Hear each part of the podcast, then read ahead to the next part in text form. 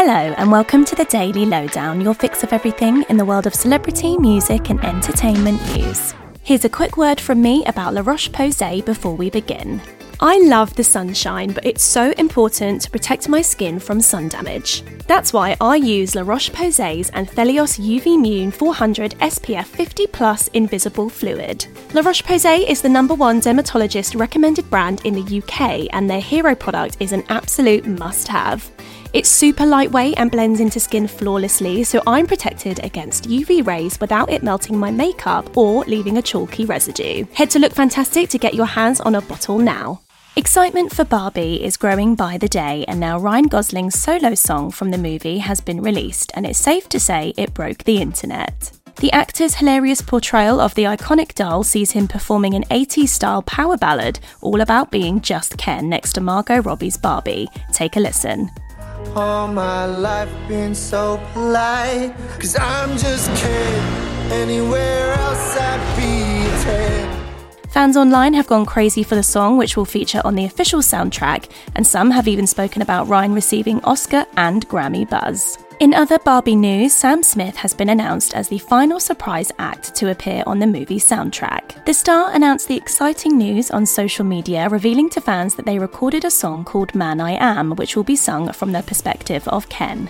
Sam explained they had been invited by producer Mark Ronson and the film's director Greta Gerwig to write and record the song, which Sam described as so much fun. Meanwhile, other big names appearing on the highly anticipated film soundtrack, which will be released with the film on the 21st of July, include Nicki Minaj, Dua Lipa, Billie Eilish, and more. Madonna has broken her silence and shared an update on her health and tour after being hospitalized in the intensive care unit.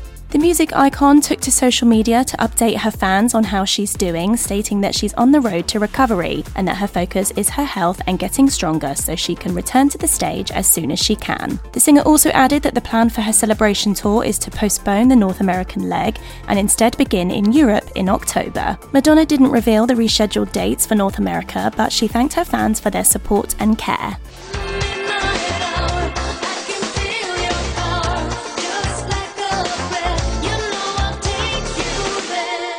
Family of late singer Aretha Franklin are in court this week to determine the star's will. Aretha died in 2018 from pancreatic cancer, and at the time it was thought that she had left behind no will for her million dollar estate. However, after a number of handwritten documents were later found in her home, the family are now in court to determine which should be used as Aretha's last testament. The trial commenced on Monday at the Oakland County Probate Court and will hear from her children, her niece, and a handwriting expert to examine the papers that were found, which prompted rows between her sons after they found two separate and differing documents.